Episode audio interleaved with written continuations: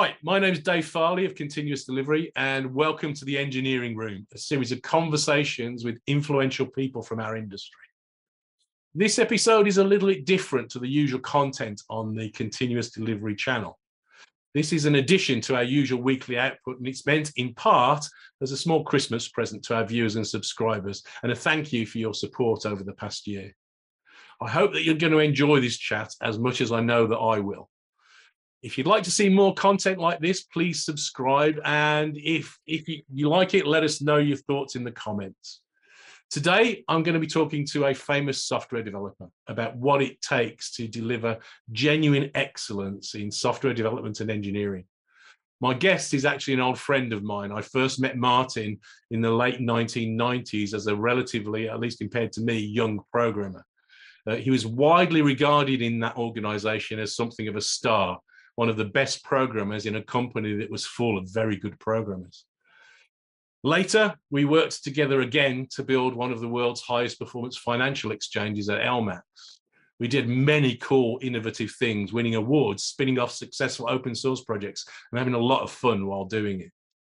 We also created a successful company based on the principles of continuous delivery from day one, a clean room experiment in what is possible. In part, as a result of his work at LMAX and talking about it in public, Martin became more widely known, but mostly that's because he's brilliant. He's now widely seen as one of the top experts in the world on Java, concurrent systems, and high performance computing.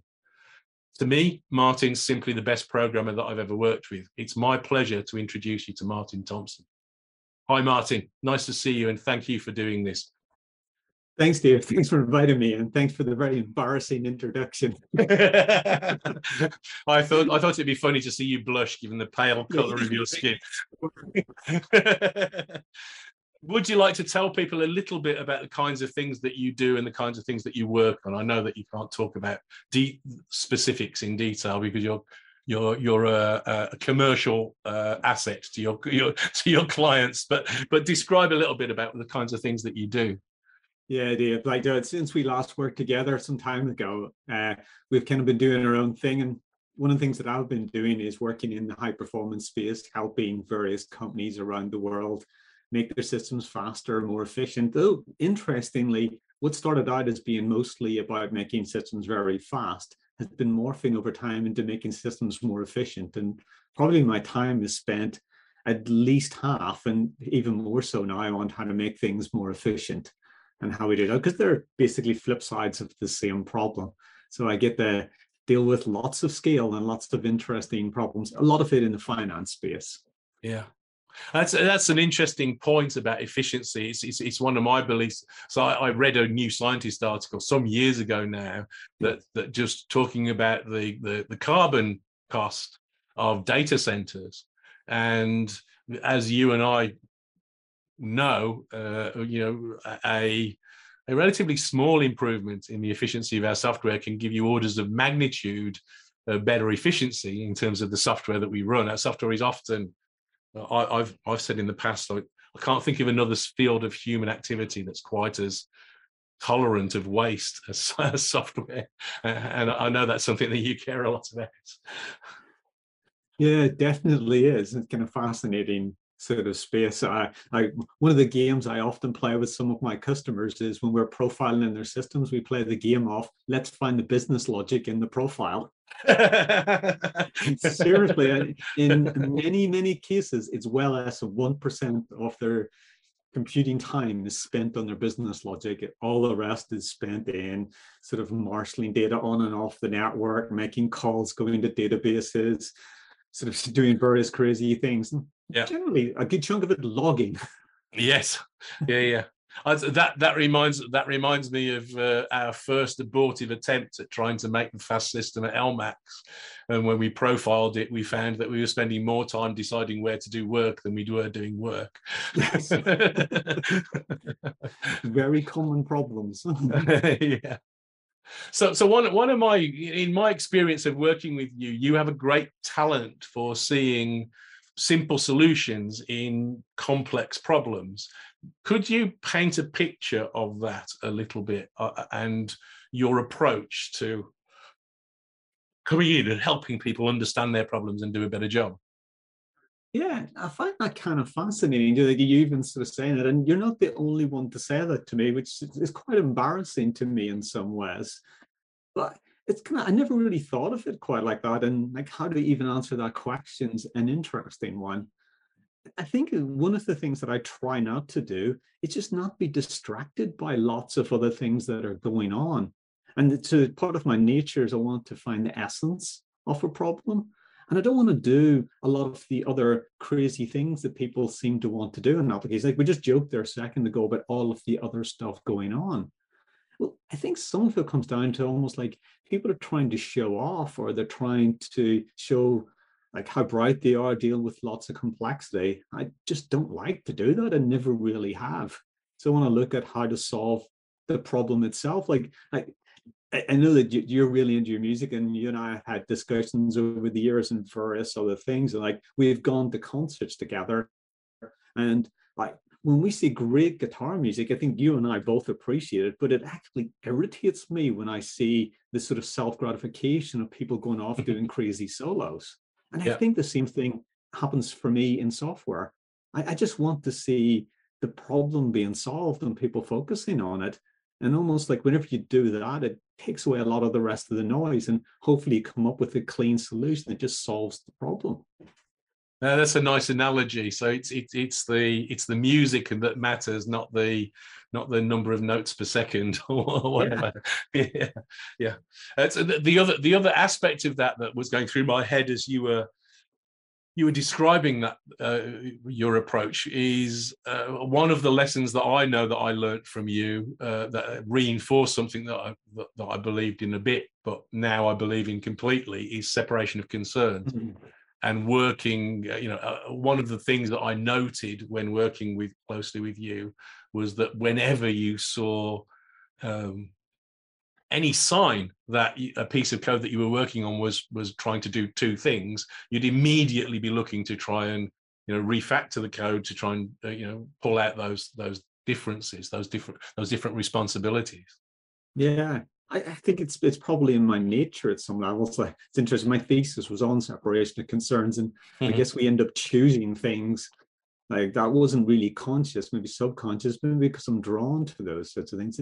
I find it just so difficult to cope with complexity and get my head around it. I like to generalize. I, I like to work out what's going on. So it's kind of a combination of inductive and deductive reasoning, where you just want to work out why something is the way it is. And as soon as you start conflating things, the complexity goes up as a product of the concerns. And we just can't fit it in our heads. Yeah. I think I've just got comfortable accepting that I have very limited brain capacity. So unless you isolate, you can't really focus in on that. And I see that's something we do well as humans. Like, do you think about just visually taking stuff in or taking stuff in by hearing or whatever? The really important thing that we learn to do in our brains, even when we're young, is filtering. It's to remove mm-hmm. the noise from everything so working out what's important. And separation of concerns is one of the key things that helps us do that because we can focus on one thing at a time. And then you can start looking at how do you assemble things by looking at the interactions between them. And that's a set of concerns in its own right. But you're dealing with things that are got the right level of encapsulation, information hiding, and then look at the protocols beyond that. And it's, it's basic design at the end of the day. Indeed, I, I, and my new book, if you'll forgive me advertising my new book for a minute, but but my, my my new book is focused on trying to capture what I think of as the essence of um, of engineering, you know, the, the, the, essence of our craft, the, the ideas that are transferable between technologies and problem domains and all those kinds of things.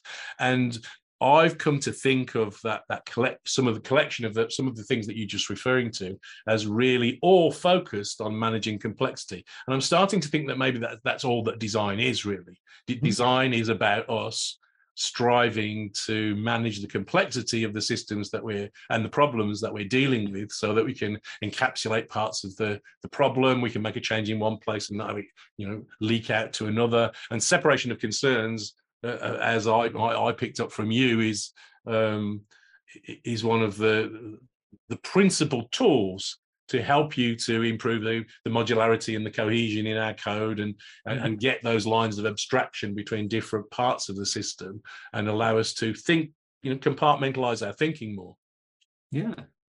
And like coupling cohesion fits exactly with that. When you see coupling that's unnecessary, you want to tease it apart. Some coupling is absolutely necessary, and it's realizing what is essential and what's not essential in design. Same with the cohesion side.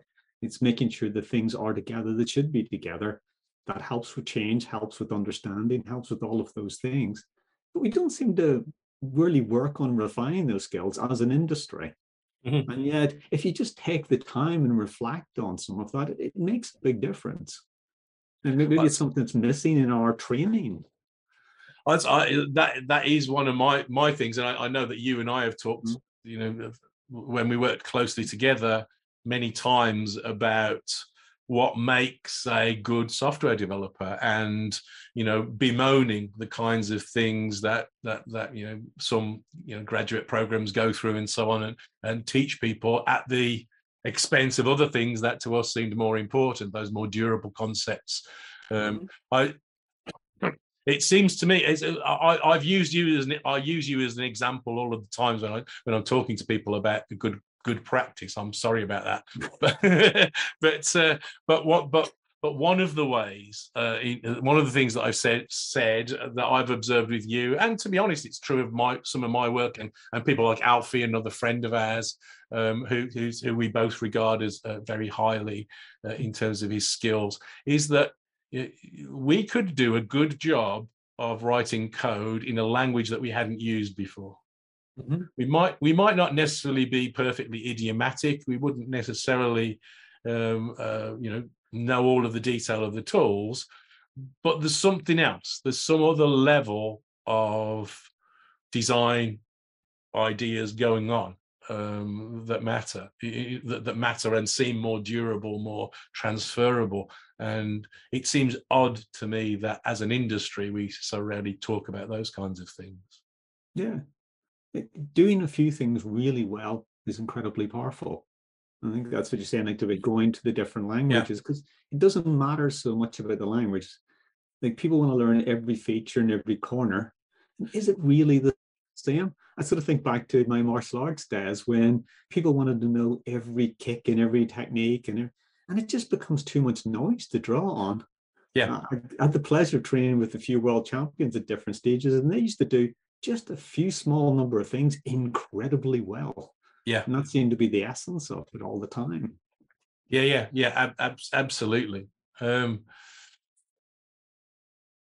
when last we worked together, um, we did all of the final stage interviewing of mm. developers joining the team at LMAX. Um, at the time, we used to talk a lot about the design and developer skills and the kinds of things that we were seeking, looking for people to join the team. So what what are those things? Could you do you have a feeling? Do you have do you have a sense of what those things are that we were looking for and that you value in the people that you admire? Yeah. I think back at the time, I didn't totally know. Some of it was subconscious. Like over time, I've reflected more on these things. And I think I'm starting to get a handle on some of what I, I personally look for. I think they sort of fundamental thing would be curiosity. Mm-hmm. The people who are naturally curious, and this is very strongly linked with an interest in learning, which then sort of flips into humility. So there's a various things that all sort of link together because we are an industry that's moving all of the time. It's always reinventing. So there's some key things that are really important, like we talked about to get right, but there's a lot that's moving, a lot advancing all of the time. But if you're not curious, you're not going to keep up. You're not going mm-hmm. to learn the new things.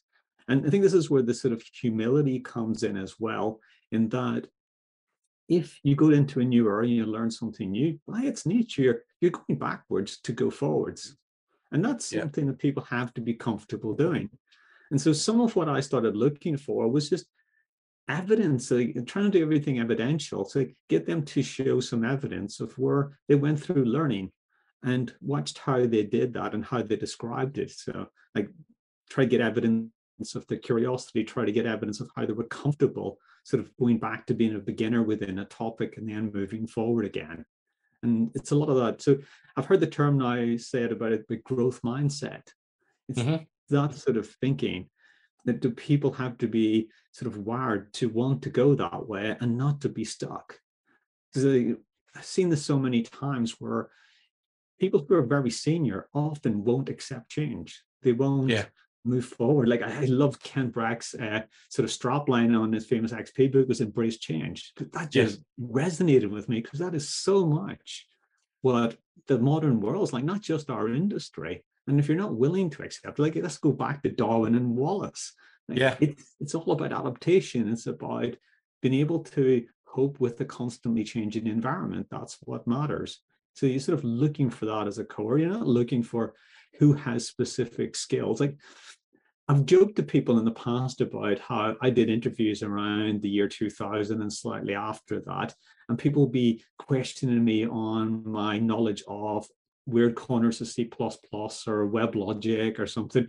You know, at one stage, I used to have fun where like I could just challenge people to ask me questions on WebLogic 7.3 or whatever it was, and I kind of knew those corners of it. But it doesn't really matter. That's not yeah. what that wasn't the going between the things. And I thought it was always field interviews when people were doing that. And people say, Oh, but you did really well in that. But that's just luck of circumstance. That's not the right mindset that they're testing for.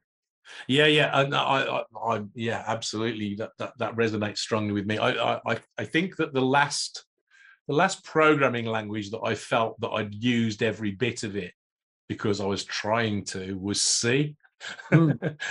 and I, I, I, I, think the last thing that I used was was, was unions in structures, and I remember kind of ticking, ticking that off and thinking, oh yeah, I've done I've done C now, but it's meaningless. It's it's it's absolutely yeah, yeah. ludicrous. And and very very shortly after that, I realised that it was meaningless, and then I stopped trying. And so I, I joked for a little while about being a, a reduced instruction set programmer so, yes, so I, would, I remember you saying that. I sort of nodding in agreement.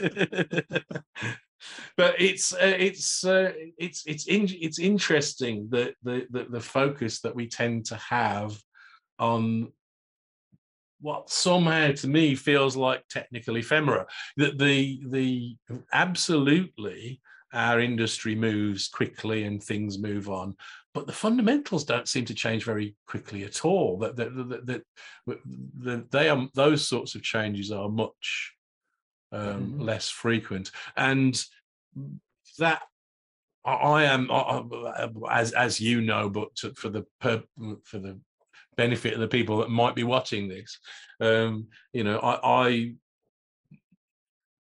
I'm I'm suspicious of people that that think that they know it all or that are dogmatic about things because my going in assumption is that I'm you know anything that I think is probably wrong, but I'm going to make the strongest case that I can, and then you tell me where I'm wrong, and I'll be grateful to you. You know that's yeah. that's something that's interesting. I, I had a I had a funny experience recently on the YouTube channel. I had a comment on one of my YouTube videos that just said something. I'm slightly paraphrasing, but not by much is you should ignore what this man says because he's old, uh, um, uh, grumpy, and ugly.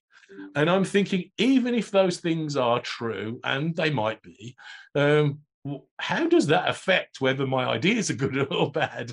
You know, tell me that I'm wrong and show me the evidence that I'm wrong, and I'll be grateful to you. And that, that seems much more like an engineering mindset to me, and mm-hmm. and worrying about the ways in which the things that we build might go wrong and thinking about that. I, there's a great quote from Margaret Hamilton, uh, who led the uh, yeah. flight control systems and the Apollo program, uh, saying exactly that. That you know she started to think of it as engineering when she realised that her primary focus was just thinking about all the ways that, um, as she described it, man-rated software uh, could go wrong, and then, then tried to, to to accommodate those in the design. Yeah, you know that's uh, that's that that seems like an important step to me. That that what you're talking about as the curiosity and the the the you know the the need to learn. I, I, remember again when you and i were interviewing lots of people you, you you in particular used to say all the time we want the sorts of people that used to take the video recorder apart. Curious.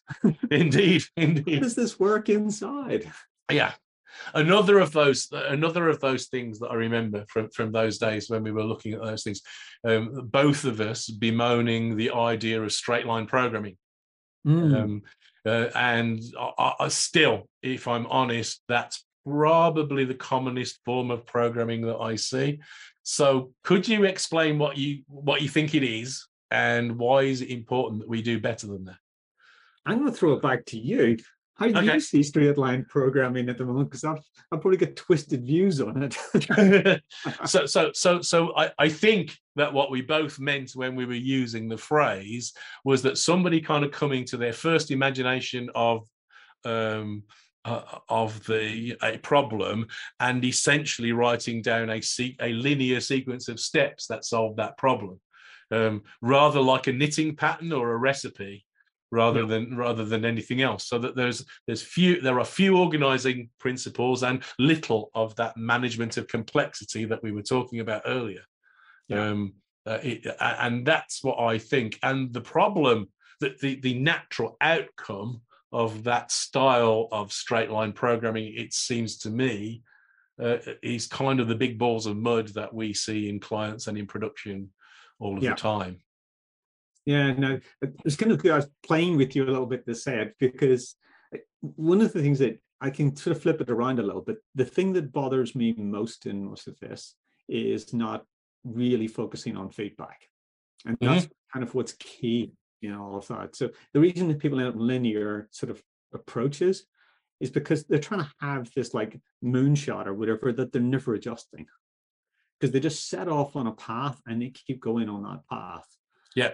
And uh, my view, and I think this is sort of face it, I think you've written a book around this, and this is where, like, when I start talking to customers about things like continuous delivery, and people think it's like bits of agile and it's uh, continuous integration, some tests or whatever, and I'm like, that's all incidental. It's about feedback. Yeah. In my own mind, I don't call it continuous delivery. It's just enabling feedback. Yeah. Maybe it's a different way of looking at it, but yeah, fundamentally, yeah. it's about feedback. And there's so much that's important about feedback because, like we talked about the, the modeling, design, everything. How do you know it's right? You uh-huh. need to test it with feedback. Yeah. Everything is about if we're going to go with anything with any sort of reasoning, we have to have feedback and we'll adjust. And then it can't be a straight line because we're never right to begin with. But we want to get feedback as soon as possible, as often as possible, so we can keep correcting. And that way we can embrace the change, we can adapt to the world and go with that and go forward. And I think when we start thinking like that, it becomes a very different sort of world. And there's some really interesting twists, I think, with the whole feedback side. So let's say your feedback cycles are really long and you get tied to an idea. Like, what's going to happen from just your personality, human nature, all that sort of stuff? So you get an idea, you culture that idea, you nurture it, you help it grow, you keep it going. And it takes a long time before you get any feedback on that idea. And then eventually you get feedback saying it's not a good idea. But you've cultured and nurtured and it's become your offspring and stuff. You can't let it go if you get the feedback much sooner, it's so much easier to just let it go and move on and do something else. So I think feedback has to be almost first and foremost in all approaches. Uh, absolutely. They'll end up in the straight line to nowhere. absolutely 100% I, I, came up with uh, i came up with an analogy that i think that you'll like in, my book uh, which is uh, we could you know let's imagine that we, we we we got the problem of balancing a broom we could decide to kind of calculate the center of mass of the broom and we could look at the the domed uh, handle of the broom and precisely calculate the point at which the center of mass will go through the point of contact to perfectly balance the, the broom vertically. And, and and there's one solution to that and it's incredibly unstable. We've got to then you know put balance it with just without leaving any impulse on the broom that moves it or anything like that. Mm. or we could just put the broom on our hands and then just respond with feedback based on what happens. And yeah. you know, if there's a big perturbation, we move we move a long way. If there's a small one, if we make a mistake, we can correct it really quickly. Yeah. And that that's how rockets work. that's that's that's that's how that's how you balance a rocket. You know, a, a, a spacecraft on, on on the thrust of a rocket. This is a much dramatically more stable solution. There are you know many many more solutions, perhaps an infinite number of solutions to the problem uh, yeah. once you start moving rather than only one and yeah. so you know, that's a much more effective way of solving problems and uh, and just you know learning reacting and to do that you know that you, as soon as you start thinking of it in those sorts of terms then that you know if you're too slow you're going to have to be, make bigger moves if you make tiny moves ah. then you, it's, it's almost perfectly it's almost perfectly still and then, you know again that's how a rocket moves you know a computerized yeah. um, flight control system that just balances the thrust in, in an appropriate line with tiny little corrections. And so you think about what is true expertise and true specialization? Is it being really finely attuned to having very good feedback and being very sensitive to that and putting minimal input based upon that feedback so that it's incredibly efficient with what you're doing? Like take one of the examples of a conversation. I remember we had years ago, and you said something that I think was completely unrelated to this, but it sort of struck a chord for me. And we were talking about flying. And like the best pilot, because like, like most people don't know this, I'm to chip in. Dave's actually quite a good pilot. And at one stage, I started learning to fly little model helicopters, and so did Dave. And then watching Dave fly the model helicopters, he used a lot less input than I did because he knew how much to put in. I didn't. I put in too much, and it's like it's it's the classic example of very much an amateur and inexperienced person with anything is their input is not very well tuned to handling the feedback. So you put in too much input, mm-hmm. it causes you to have to counteract and put lots of input the other way, but you don't know exactly how much. And so it, it all just becomes feedback cycles that become nasty rather than positive. Yeah. The same with software and with everything else is getting ourselves attuned to those feedback cycles. So unless we work on them, we don't get better at them. It's like anything. We have to practice, we have to play, we have to get good at dealing with them. And so dealing with the feedback cycles in software is no different from the feedback cycles in learning to play a sport or do anything physical or just live our lives. Like, mm-hmm. like our personalities, everything's attuned, but to how we interact with everybody else, and we should adjust and become better people, better citizens, better whatever based upon our feedback. Because our friends tell us when we're young if we're out of order our parents do. It's like everything. And so getting comfortable with that and getting better is what really matters the, the other the other idea that I think kind of ties in with with with all that we've talked about really for, for me uh, so far as well is about um, you know incremental development and incremental learning. So you're monitoring that feedback. You're working in these small steps and making progress. I remember one of the things that kind of started me thinking along that that path maybe is conversations that again we had. Um, and you you you always pointed out that in um, in in safety critical systems, in, in in endeavours that where people people's lives were at risk, you know, sailing or, or aviation, or those sorts of things then the, the, the whole industry was really set up to to learn incrementally from from disaster. You know, the, the, the, the, safety of modern commercial aircraft is written in the blood of the people that were that yeah. were killed as we didn't know how to do that. And that's another facet of engineering, it, it seems to me. And, and, another one of those things that um, I've come to, to, to more deeply appreciate what Kent Beck meant when he said embrace change, mm-hmm. is that you know we want to embrace that kind of change too, so that as we learn, you know where to put the engines on an aeroplane, so that they're not going to, you know, if there's a if there's a failure, catch fire and and transmit fire to other parts of the structure, and we move those sorts of things incrementally, bit by bit by bit the, the systems that we get get better and better and better until uh, I, I, saw a great presentation by uh, somebody who was a, a, safety leader at Lufthansa. Uh, mm-hmm. and he said that in, I think it was in 2017, uh, commercial aviation moved the equivalent of two thirds of the population of the planet. Mm-hmm. And during that year, there wasn't a single fatality on a commercial aircraft, which is yeah. astonishing uh, to be able to achieve that kind of thing. But you don't do that by being really clever and imagining all, you know, uh, imagining a perfect solution from day one.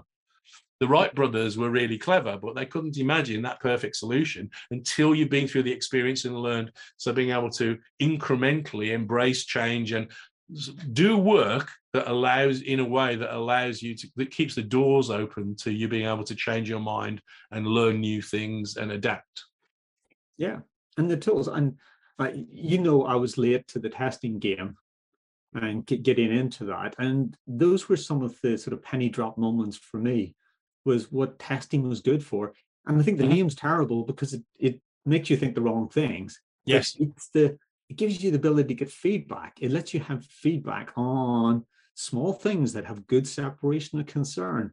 And you can then build on solid foundations. Plus, you get all the regression stuff and all of that, which is great. But it's that small incremental feedback cycles that you're going in the right way. You're designing something yeah. so you're getting the interfaces right. You can see how it's working. I, uh, a thing I love, to remember from reading one of the Steve Maguire books in the 90s, and pointing out that all code you write, you should step through in a debugger and how hmm. that builds stronger mental models. What better place to be able to do that is within tests. When you can look at something, it just enables it. It sets up the environment whereby you can do that so easy. And yeah. you're you're testing, you're getting feedback on your model. So how should something work? Does it do this yet? Does it not? Fitting in like scientific method and falsifiability. So write the mm-hmm. test first. You falsify it, the system doesn't do what it's supposed to do. Yeah, then exactly that get the feedback that it doesn't work. Then write the code and get it working. Move forward in incremental steps. I, am I'm, I'm with you as usual. I'm, I'm, I'm with you 100 percent on, on on those things. That the I, I, don't know. I don't know what would be a better name. So, so we, we had a shot at ThoughtWorks of trying to come up with behavior something that was better named, and that's where behavior driven development came from. But I'm not quite sure that gets it either. The, the, the thing that I value most from test driven development is the feedback that I get on the quality of my design. Mm-hmm. The, the, that's the, and I don't, it's really, really hard to get that kind of feedback any other way that I know. Let's yeah. move the conversation on a little bit. So, so excuse me.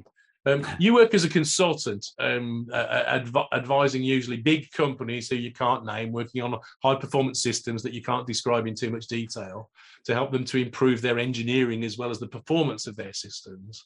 So, could you describe the way in which you start to move into that and start applying the kinds of ideas and thinking that you've just been talking about to help your customers build those better systems? What are the common problems that you see in those sorts of organizations and, and how do you help people to fix them? So I suppose it's just a step back and look at how I end up engaging with customers and sort of gives you an idea of the way in.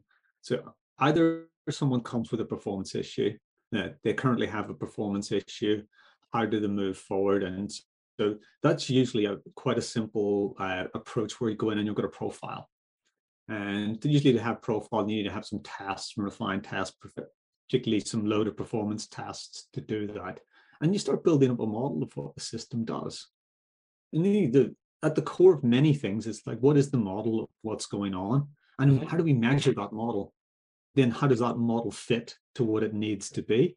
And that's all a lot of those things happen to be. So we start measuring it and it's okay it can do X in throughput or response times or whatever we're going to measure it We're, we're going to look for that. I, I, don't like the terms where it makes something faster. It's not very helpful. you know, yeah. How, how, fast is fast? Like, so what's required? So again, this is like understanding the business state, find out what's required, find out what this thing does, what's the gap, and how do we yeah. how do we close that gap? And we're looking for costs, we're looking for inefficiencies, all of that stuff. And that's just building up the model to do that. And part of doing that, you usually end up fixing code, fixing build systems, fixing lots of other things. And people start to see, well, you don't just like know a bunch of tricks and bit twiddling tricks to do stuff. It's usually much more a whole sort of systemic approach to things. Because most of the really interesting performance problems are not usually a bit of bit twiddling. They're mm-hmm. a systemic design flaw usually. And so you want to isolate that or change an approach to doing something. It may be contention based, it may be too much allocation, it may be just too much CPU. Like you're looking for con- constraining resources. So which Mhm. resource are we overusing? Those sorts of things. And so that's one factor in where you end up understanding a problem and helping things. And you have to touch so many different things. You start to understand the business problem, you understand how they're releasing software, how do they test in these environments, and you can improve a lot of that. And you start helping that way. And that just becomes very much a people like seeing how you work and want you to do more. So Mhm. so many clients I've had like that over the years have come in, started doing that, and then they've just asked me to help with everything from sort of writing tests to fixing build processes to how they talk to their customers, even whatever that happens to be. Whereas in many cases, the customers are very silent in these yeah. scenarios, but it's the same sort of thing. I just just just just to interrupt you for a minute i just think it's kind of amusing is that i think that we come from opposite ends of the spectrum. Mostly people hire me to tell start on the first stuff talking about build systems and all that sort of stuff. And then later when when, when we get talking I, I then get into helping them with the design of their systems and stuff. Yeah, and the performance. So we're starting at opposite opposite ends and meeting in the middle Different- somewhere. different entry points. Although other common entry points I get is people referring or people Mhm. moving. People move organizations, they move from one Yeah. organization to another, and they've had a good experience with it before, and they come in and say, Mm-hmm. like, look, we need to do things better. We want to go for the next generation of our product. We want to go into a new market opportunity, something like that. And you get involved much more at the top level down. So looking at the design, what's possible, skills of teams, how do we upskill teams? I, I get general things where people will say, like, how can you make Java go so fast? Mhm. How can we change this sort of stuff or whatever? And it, Yeah. the language doesn't matter as much as the design. Uh, we Yeah. started off talking about some of that. So sometimes that is the entry point where we're coming in and doing top down and doing that. And again, it's very much systemic. And uh, then you're looking at where the opportunities for doing stuff better is. And simplifying designs is the way to make it fast, make it reliable, make it easy to modify, make it easy to understand. All those things. I think simplicity is key, but it's not easy. yeah yeah yeah absolutely Inflection and feedback and and sometimes you can end up with this really beautiful, elegant decision or solution. It takes iteration, takes time and thinking together. Yeah. So Just- the, there's there's a couple of threads in there I'd like to to, to, to, to pick up on. So so so so the, the, the simplicity thing I think is is key. And and as CTO at LMAX, that was one of the things that you instilled in in all of the technical people that worked there. That you know if uh, if the solution wasn't simple, we haven't got it yet, which, which which which which was a great guideline for people, I think Yeah. um, uh, and uh, and steered us in, the, in in good directions. The other thing that I'd like to just kind of pull back pull back to a little bit that you were talking about is you, you mentioned modeling, and my guess is that some people watching this will have a different thing in mind to what I think you mean when you're hmm. talking about modeling. So could you elaborate on that a little bit? Because I know that mo- I know that you believe that modeling is important to the appro- as I do to Yeah. the approach, but we don't mean something formal and you know specific diagramming technique or any of those sorts of things. Yeah, I at a high level, I sort of think of modeling as how to build a view of something, so an understanding.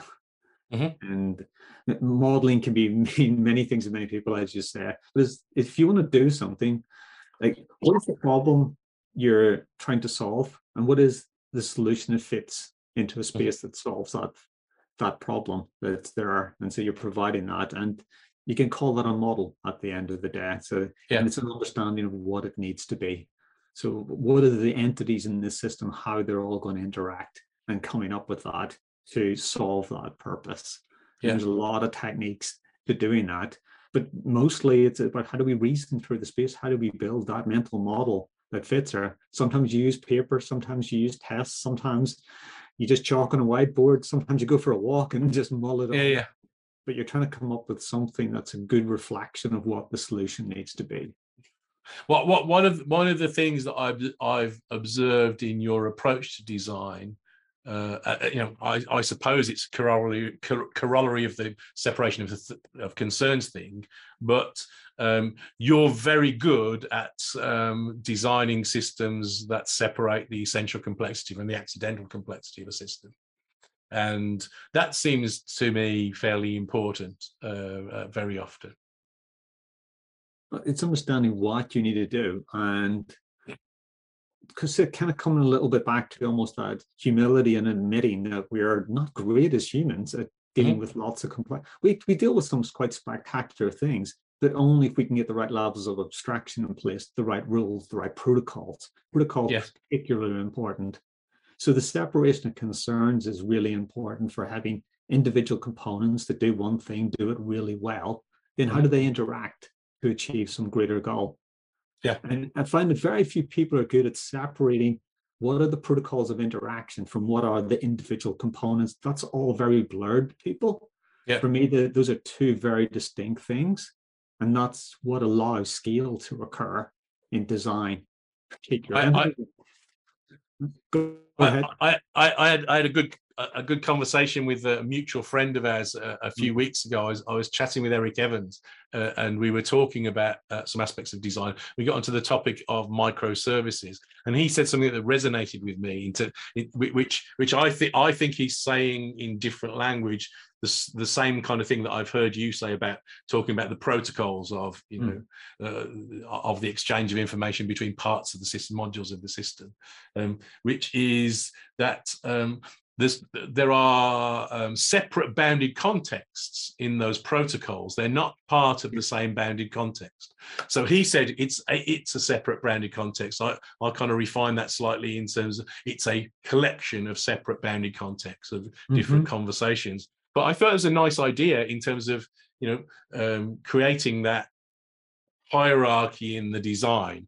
You've got to figure out you know what makes sensible boundaries in terms of the modular limits yeah. of your system and then you've got to think about the conversations between them the protocols of exchange of information between the parts and that's a separate part of the problem and then maybe there's kind of at the top level there's kind of some kind of you know correlation ideas that allow you to stitch the conversations together yeah no i think very important and it, it's uh, existed for a long time in many different fields yeah yeah it's why the human race has scaled why anything else is scaled. Like, how does an ant colony reach what it is able to achieve? It's through the protocols that they follow. Very simple.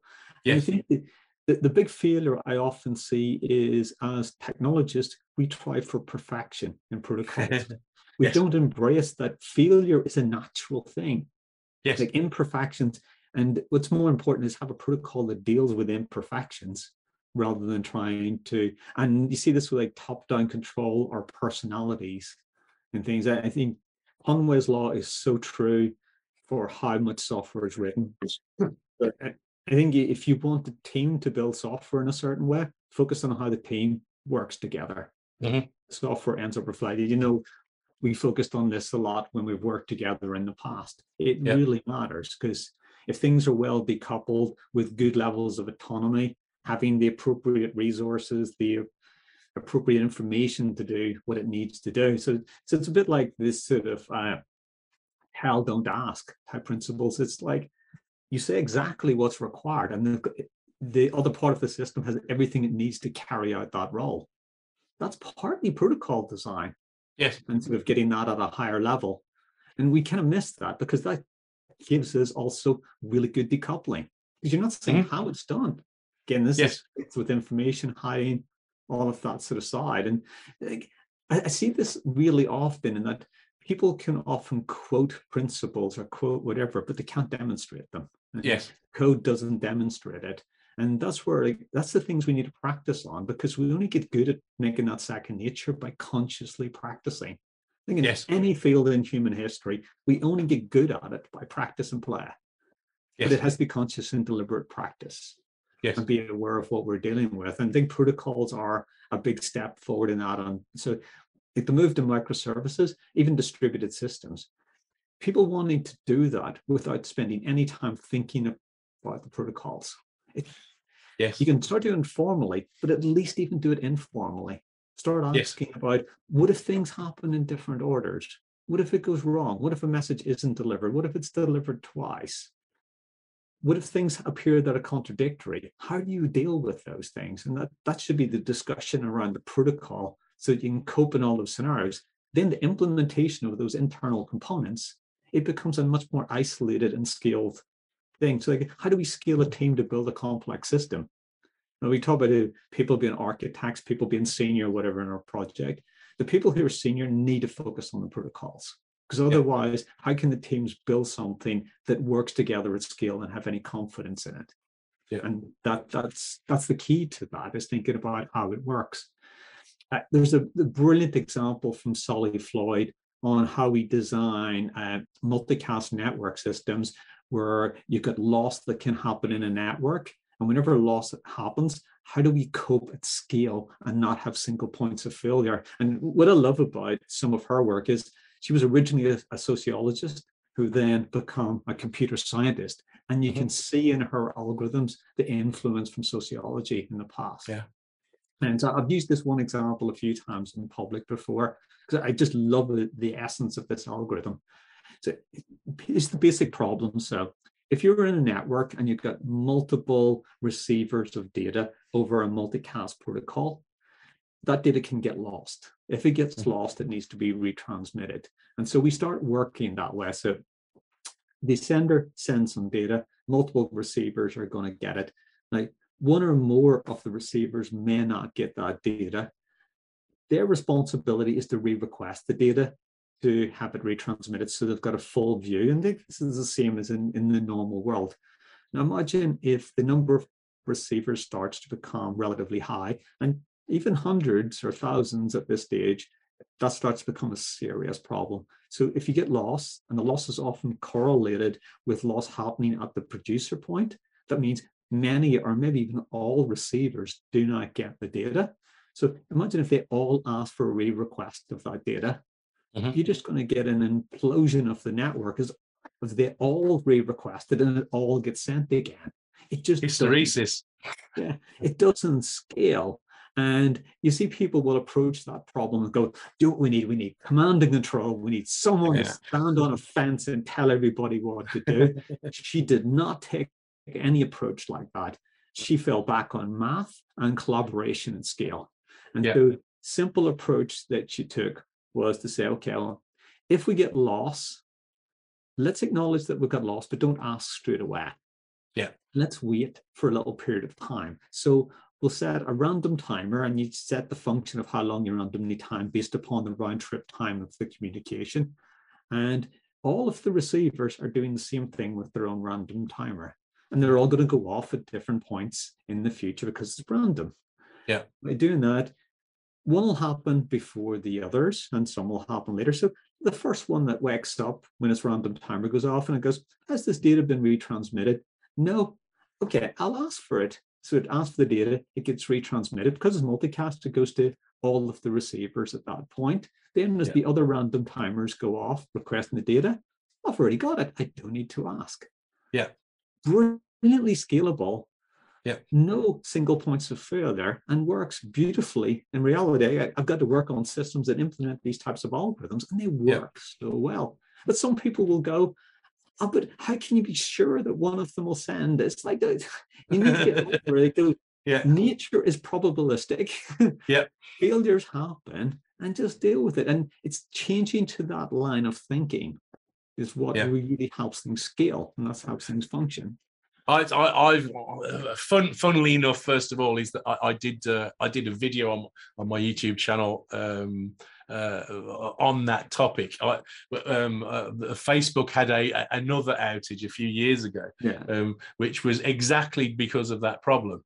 Uh, they had a, a loss, uh, um, uh, uh, they had a problem, and then all of the nodes went back to they dumped a cache, and then all yeah. of the nodes went back to repopulate the cache, and then overloaded the the, the central repository with, that was the truth for the cache, and the yeah. whole system just kind of fell over on it on its side. Um, so, so the, the idea of adding hysteresis and all those sorts of things. But that's one of those kinds of ideas that is is sort of uh, uh, you know old in computer science. You know it's a you know comes from control theory and those sorts of things. And and one of the things that, that as a uh, you know as a, a, grumpy old man i'm observing increasingly is that our stuff is less about computers and more and more just about the information. It's just it's just as true of of non-computer based systems as it is of computer systems it's that the computers are just another facet of dealing with information they they amplify it up and they speed things up and they they do things at, at bigger volumes but they're the same classes of problems very much. I, I remember uh, another friend of ours, uh, Andy uh, uh Andy Stewart, talking about uh, when we first talked about the disruptor, saying that's what data, you know, that, that's how you do it with databases. you know, ah, okay. And, we were talking about optimizing, you know, the thread controlling processes and things. It was it was uh, amusing things, but but the, these ideas are, are, are very very closely related very often. Yeah. And go to the teams as well because they're all yes. systems. Yes, they're information systems too. Yeah. yeah. the team is a system. So I go, how do you make a team more efficient? You profile it, and yeah. not in the, the whole sort of old Taylorism and we'll keep time on people, just actually having sensible conversations, seeing where people are having their time, but, but not having that sort of blame-based culture, but looking at how do we get better? Like think about when we work together, like what was slowing people down? Like making sure they've got all of the right information so they can make good decisions. You make sure they've got that. But building software was slow especially when you get loads and loads of tasks. So what do we do we buy really good pairing stations that can run tests really fast because that's what matters it becomes the bottleneck yeah absolutely you fight for those things and i think uh, this is what i see quite often and why some organizations do better than others is we also need representation at board level of yeah. people who understand technology. So like a, uh, I will fight at board level to make sure people have the right kit and the right information to mm-hmm. do that. So I, I think one of my biggest jobs at LMAX was not writing code. It was getting what the team needed to deliver code well. And that's what we yeah. had to do. And that's just this, that's just a, a systems uh, thinking problem. We look at it, what's slowing down the team? What do they need? yeah how did they do it yeah yeah absolutely so so so so um, moving on slightly once more you know we, we, we got we got a little while to go a little bit more time yeah i, I hope um, so so you're, you're a high performance computing expert and one of the ideas that I, th- I think occurred to you while we were working at LMAX was the idea of mechanical sympathy so taking mm-hmm. it from Jackie Stewart, the racing car driver, and applying it to software. Could you describe your what you see as mechanical sympathy? And um, I'm particularly interested in how you see it affecting software more generally than just in the esoteric, cutting edge mm. world of finance and high performance systems. Yeah. So, so let's look at what Jackie Stewart actually said when back when he was the best racing driver in the world at the time. He was the three-time world champion. And particularly, he was stunningly good whenever it was wet or difficult conditions. And his whole thinking around this was to be a great racing driver, you had to have a sufficient level of understanding of your vehicle to get the best out of it. He was a mechanic by background before he became a driver, and a few of that era were, and they mm-hmm. stood out to the others. And so, particularly things like the physics around the vehicles themselves. And that's why he did really well in the wet. He understood about how tires break traction whenever the road's wet, and not just at a sort of instinctive level, but really understood the mechanics of it. And he knew how to push and the importance of smoothness. And when you know that, then how do you feed back into the system to get good at it? So, like for one of the examples, if you go to the Jackie Stewart Racing School, is there's a ball on the front of the car and you drive the car and he puts a tennis ball in the middle of the ball and he gets you to drive as fast as possible without the ball coming out of the ball. The smoothness is what matters. It's down to that thing we are talking about earlier is don't put too much input in, just the right amount of input and refine those sorts of skills. Mm-hmm. With software, I think it's the same thing. Like we're writing software that's making use of the underlying hardware it's not just hardware, but the operating systems, the platforms, the runtimes that we're on. We want to work with them, not against them. Mm-hmm. Know, they're written assuming software to work in a certain way. So we know what assumptions they're making and we work with them, we can get the best out of them. And again, yeah. see, this is down to protocols of interaction, it's collaboration. It's understanding what is the expected interaction and doing it. So in some ways, people say, well, you need to understand really detailed implementation. That's interesting and fascinating and fits the whole curiosity thing, mm-hmm. but it's not the most important point. The point is, what is it expecting?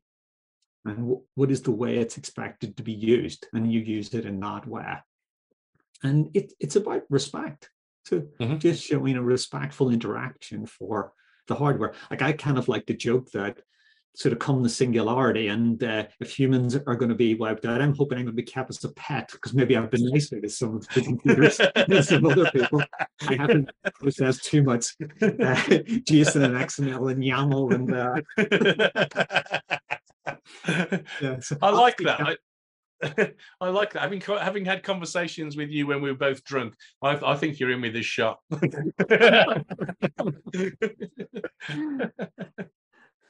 is that any different from how we should interact with the customer?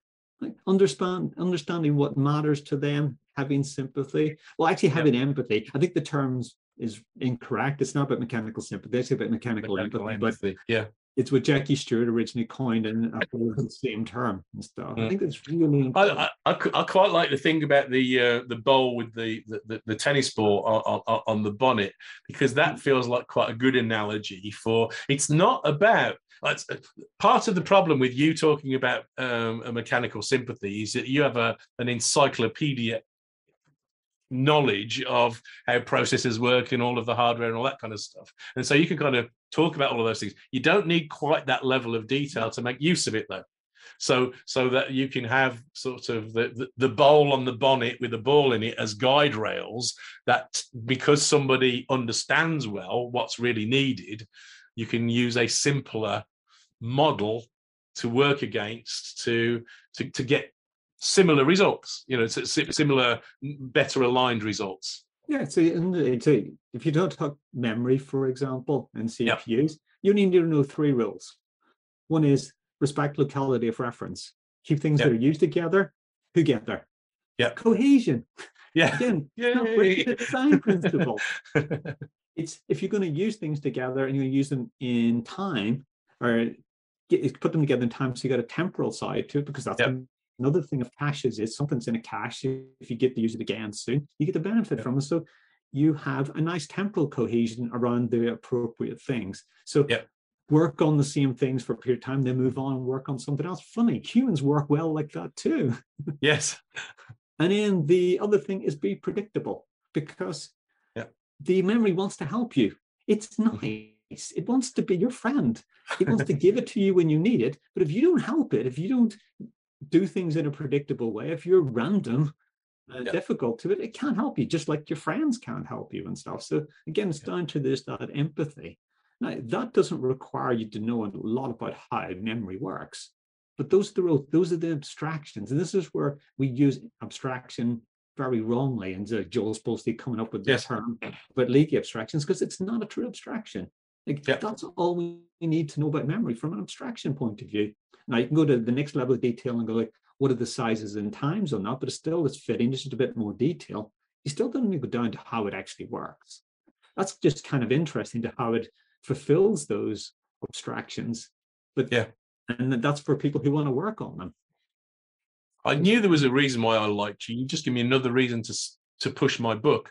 so I, I, I, in the in the in the in the chapter on on abstraction, I, I, I talk about the leaky abstractions and all that sort of thing. It seems to me that that's just about you know the problem with models. You know, all all models are wrong. Some models are useful. Mm-hmm. The leakiness of an abstraction doesn't matter as long as you use the model within the right constraints. The you know the model you know uh, you can you can have two different kinds of map. You can have you know a a, a chart an aviation or navigation chart where you, you've got rhumb lines where you can kind of lines you know lines on the map are of constant bearing those sorts of things which don't work on a sphere but they'll navigate they'll get you to the right place if you navigate that way and you can have things like a tube map the where the topology is modeled accurately mm-hmm. but geography is not they're both useful abstractions they, they would both leak if you use them in the wrong context, but you don't use them in the wrong context because they're models. And, and I think we miss, we miss those kinds of things very often. Yeah. Yeah, absolutely. Let's move on again. Excuse me. I, am sorry to the viewers. I'm, I'm coughing and spluttering. I, I'm recovering from a cold. Um, so while we were working together at LMAX, we kind of came up with a pretty innovative approach, at least to us, I, I think, in terms of the architecture of the system and, and architecture of high performance systems to some extent. Um, and later, you, you, and I got involved in writing something called the Reactive Manifesto. Could you de- describe where you're at now in terms of your thinking about reactive systems and their place in the world? Do you still think that's a good thing? Uh, a, a, a, useful idea for people to explore and and follow. Yeah, I think that, and, it, and it might lead you into talking about Aeron and your your your world class messaging system. it's sort of two linked but not totally aligned things. So yeah, on the reactive manifesto and the, the principles I think are important because they respect a lot of what matters. Like systems being responsive, it matters so much so we're not talking about absolute performance, but being responsive enough. Again, this comes down to the feedback. Thing. Yeah. Right? Systems are more profitable that are used by customers that are responsive because they can yeah. better do their job. But responsiveness goes much further than just the raw single transaction performance. It's like if it's down for periods of time, so like can you work 24-7? If you're not available, you're not responsive. Mm. So having some of those principles there are, are important. Same as like just being resilient, so how we cope with failure and change. And again, this is down to some of the protocol work. Like how many systems have we seen that just catastrophically fail when certain error conditions occur? They're not resilient. They're, they're not kind of building that way. But the sort of the drift into a little bit of what we did before and what matters and actually tie it back to some of what we discussed. Like I said, separation of concerns is such an important thing for me. Now, if we're working on a business problem in a, in a given domain for a customer, do we care about technology? I think you and I really yep. despise the idea that technology is in the middle of that. Yes. It should be as clean as possible. Very few technologies allow us to do that. Yes. The technologies deliberately inject themselves into what's going on and it's quite deliberate it's because of what the motivations are like the big companies that produce software products that want us tied to those software products you, you do that by coupling so strongly so they deliberately drive some of the wrong coupling it's understandable yeah. from a commercial perspective i don't like it but we deal with it what we've been doing with some of the, the work at Aeron so at one level we've been working on messaging. So there's Aeron transport, which is really low latency, high throughput messaging. That one kind of leave to the side because that's great for a certain domain. It's great for when you want the extremes of performance or you want to really drive for efficiency, shifting large volumes of data. Most people don't need that. They may benefit mm-hmm. from some of the efficiency, but they don't need that. Some people want to record large volumes to disk and do that efficiently. So that's kind of the next step up on that. And when we worked on archive, that become a fundamental driver. So like, can we keep a history of what's going on? Again, that's again an interesting space. For me, the real difference to what we were able to do at LMAX, and I think we've, we've gone much further now with Aeron Cluster, is the mm-hmm. ability to run a domain model hosted inside a container that can be fault tolerant. So we can be resilient to faults and the system can keep going. It can be running 24 7 and doing upgrades, but having this all really responsive and not tied to the underlying technology. So mm-hmm. having a model which describes a business problem that has nothing in it other than the base programming language itself and some data structures to represent the relationships. Like, yeah, and it's single threaded. yeah, it makes it so easy to reason and deal with and test and all of that other good stuff because you've got that really strongly decoupled model from everything else, so the clear separation of concerns and work on that. But then having the ability for that to run, being incredibly responsive, and nodes just die and you just mm-hmm. continue on and go. Like yeah. you and I have seen this, like the whole people working on the sort of primary, secondary, and if one node dies, somebody manually has to get involved. Like it should just be a case of a node dies, we have an algorithm elect a new leader in this, and it just continues. And these are the sort of nice systems that we're now been able to offer to people so to work on these pure domain models that can be hosted really responsive and resilient in these sorts of environments. And that's what's really sort of getting me out of bed most days to build those sorts of things. Like, they fit incredibly well for like financial exchanges and risk systems, surveillance systems, and certainly why they fit very well. Now, they've got extreme performance requirements and they've also got very rich domain models to work on. So that's kind of nice. But it is starting to be used in a number of other places. It's mm-hmm. becoming mm-hmm. quite interesting, especially as people are redeveloping and stuff. And so some of the stuff that we can hopefully be announcing in the next year or so is we have signed up some of the world's largest reserve banks. And at least one of them has said they will allow us to talk about it publicly after they go live, where like, this is core infrastructure that the world depends on for moving money, but they want to be up 24 7. They want to be really responsive. They don't want these systems to be slow. Like we know how fast these systems can be, and yet yeah. how much do we see is just painfully slow. And the reason it's painfully slow is it's carrying all of this baggage of things yeah. that just isn't required. And yet yeah. we roll the stuff out into all the systems we build. And like I, I think I don't have that big a brain to fit all of the stuff that people put into certain projects and still have enough capacity left to think about how do I do a good job on solving this domain problem and coming up with an elegant solution. I, th- I think that any primary thing I think that anybody that's been on the wrong side of a technical debate with you will argue that you do have a, a big brain. but, but, but, but I do agree with you, and I always think it's one of your nicest characteristics that you're very modest. so I, I, I, I, I, agree, I agree entirely, of course. Uh, the, the other aspect of these kinds of systems that I probably care about more than the performance in, in many respects is that the programming model is is naturally simpler. Mm-hmm. Uh, it, it, because that accidental complexities move to the edges of the system, and smart people like you and your team can can kind of provide a lot of that that that that, that cleverness in the accidental complexity. It allows less big brain people like me to be able to focus on the uh, the essential complexity of the problems that we're trying to solve uh, mm-hmm. and I, I, you know I, I think that's uh, I think that's a very nice characteristic of these kinds of systems yeah I think we're probably out of time in, in terms of the time that you've very kindly given us today I, would like to thank you. I, I, I hope our viewers will have enjoyed it as much as I've enjoyed chatting with you, and I, I hope you've had a good time too. I, I think it's really nice. This, this reminds me of the, the, the lunchtime conversations and occasional pub conversations that we used to have uh, when we worked together about kind of trying to put the world to rights.